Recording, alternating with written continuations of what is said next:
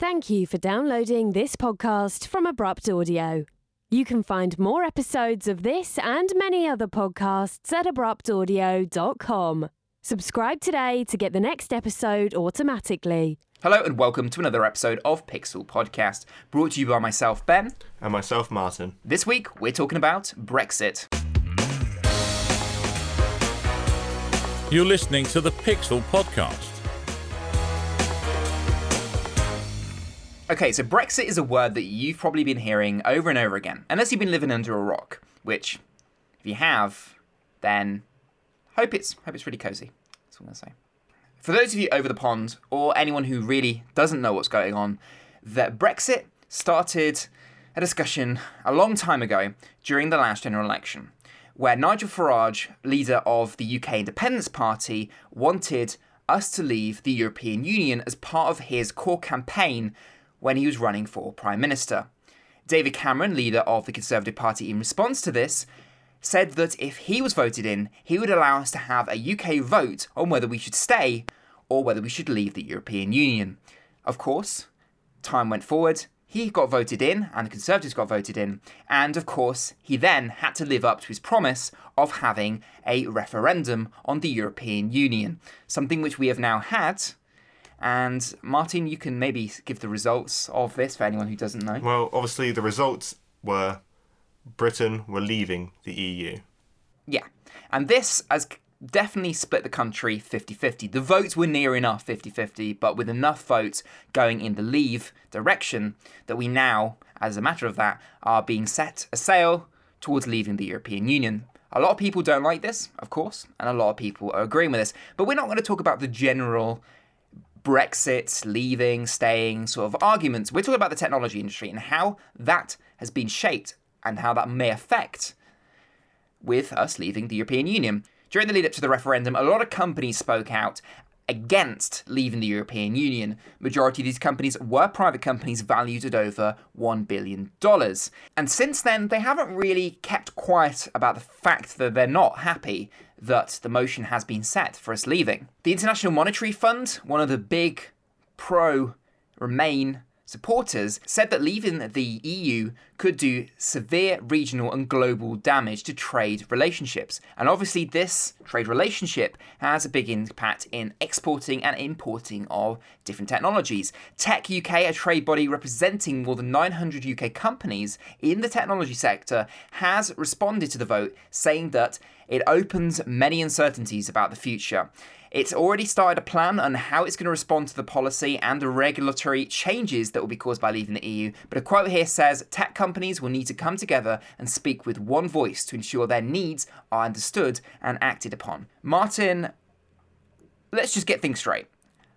We both voted to remain but you played some sort of psychological game that you knew if you voted to remain that we'd ended up leaving. So you're actually on the leave campaign, and I've always been on the remain campaign. Can we at least agree that this is going to make um, some big changes to a lot of industries? And I think the tech industry is definitely going to be one that uh, is as, as much affected as anyone. Well, obviously, I think um, from the big companies that are in based in the UK to the big ones overseas, even to, the smaller companies across the world, everyone is now going to be affected by this decision that the British Republic have made.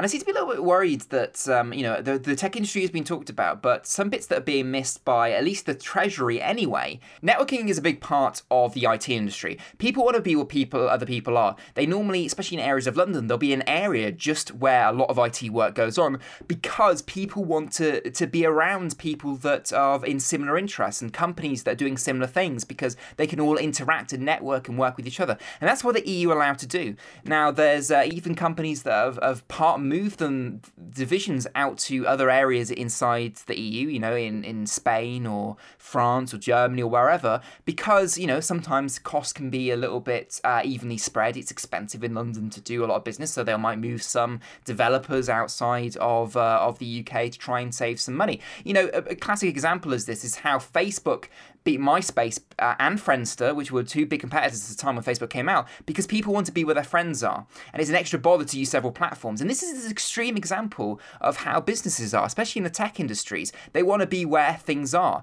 you know, because, you know, a lot of businesses, corporate companies use Windows computers rather than Mac computers because a lot of other companies that they communicate with on day-to-day are also using Windows computers. It makes life easier. And that, I think that's that's kind of a lot of where the problems uh, may start to occur and where a lot of changes may have to be done. You know, businesses may have to completely restructure, either leave the UK completely if the if they can't sustain living in the UK, or they may have to move everything into the UK, but then make several costs. You know, they might have to you know fire people, make budget cuts in order to be able to survive in that kind of way. So you know, there there are people you know um, that are, that are going to be affected. I think all over with this.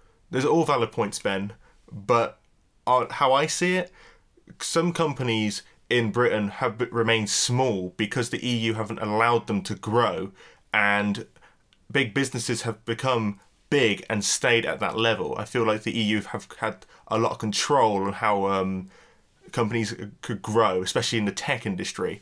But I will say, now that Britain are officially going to lead the EU, I think businesses can become bigger in their homeland and slowly branch out, and they're no longer sort of submersed with just the EU. Obviously, they could have the chance to go over to Northern and Southern America and and and all over the world, but I feel like they're almost suppressed to stay in their sort of borders. And I feel like now um, a lot of companies can expand, uh, grow, and it doesn't mean this doesn't mean like uh, British companies can't go to France or Germany. Obviously they can, but there's now more laws against it, and obviously you're going to have to apply more deeper and harder into going across seas. So it's not saying this is the cut off. Britain can't expand no lo- longer towards their borders. What it means is it's going to be a bit harder, but then again, we're going to see more tech uh, companies growing in the UK. I understand what you're saying, and like you know, there are valid points, but what you can't you can't let go on is the fact that the EU has a massive clout in the world. From a viewpoint from Silicon Valley, which is obviously the, one of the biggest tech areas in the world, considered to be, um, and where some of the biggest companies in the world uh, started out, Brussels is the world's privacy regulator and um, you know Washington doesn't really care about anyone else. You know we don't speak loud enough generally in that kind of um, uh, topics for them to really matter. And that's the same for a lot of people. You know Brussels calls the shots on a lot of competition policy. You know the reason you get offered a random choice when choosing a default browser when you turn on your new Windows PC in Europe is because the EU competition authorities insisted on it, and you know, this started as a, a, bit of a punishment for Microsoft because back in the day, uh, they used to, um, you know, trash Netscape because it was the only thing that was on your desktop. It was almost like Microsoft saying, you have to use this. There's no other choice. Why would you have any other choice? This is the best thing to use, which happened to be an offence in the US as well. But the Bush administration, funny enough, didn't decide to prosecute it, which. Uh, bit bit questioning and I hope we don't see that sort of thing in the UK. I hope that you know you know companies don't start to get away with uh, being able to force things down your throat now that you know when we leave the EU because we don't have the EU um, being the people to uh, you know to ensure that we have that freedom and uh, you know we can choose what we want to do. I think though um, I don't think anything will be ever forced upon uh, in technology wise, especially in the UK and. I think we're a bit smarter and hopefully more developed now to think that uh, people can think for themselves what they want and I I also hope the same about you. I don't want anything to be like forced upon us and say this is what you have.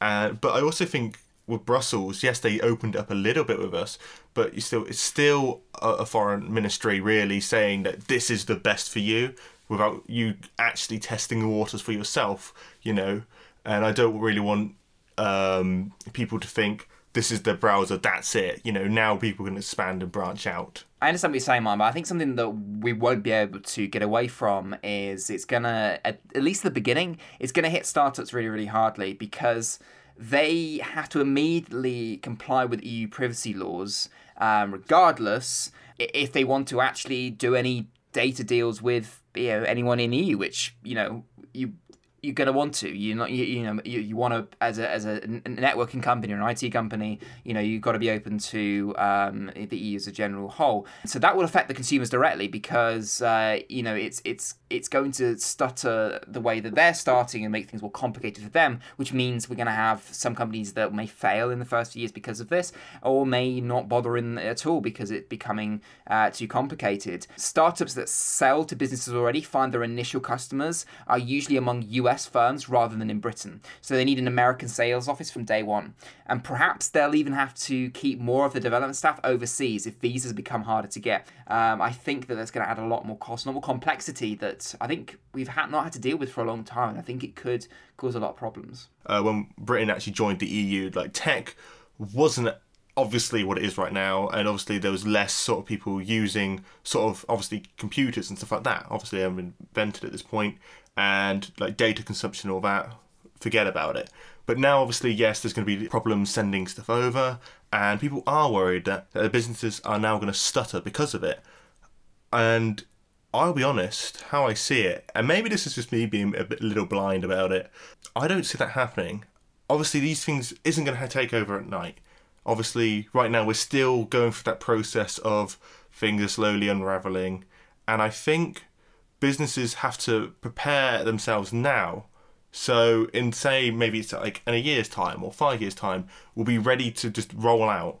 Because I think the worst thing we can do now is sit and wait for any company, any business, the lot. One of my biggest concerns, and this is the sort of the, the ultimate concern in the tech industry for me, and, and you know, we know that having, you know, a, very competitive sort of environment brings out the best in businesses. We know that. And we are going to close that down a little bit. Uh, but we're also closing the door on the other side. So if we look at it from the people in the EU side of things, it's it's going to stop us from being easily able to get talented engineers and scientists from other areas. You know, we'll only really be able to strongly rely on, you know, people who already come here from you know the universities in the UK like Cambridge and things like that. Yes, that's really good for the people who are looking for jobs in the UK. There's going to probably be more available. We don't know for sure, but more than likely.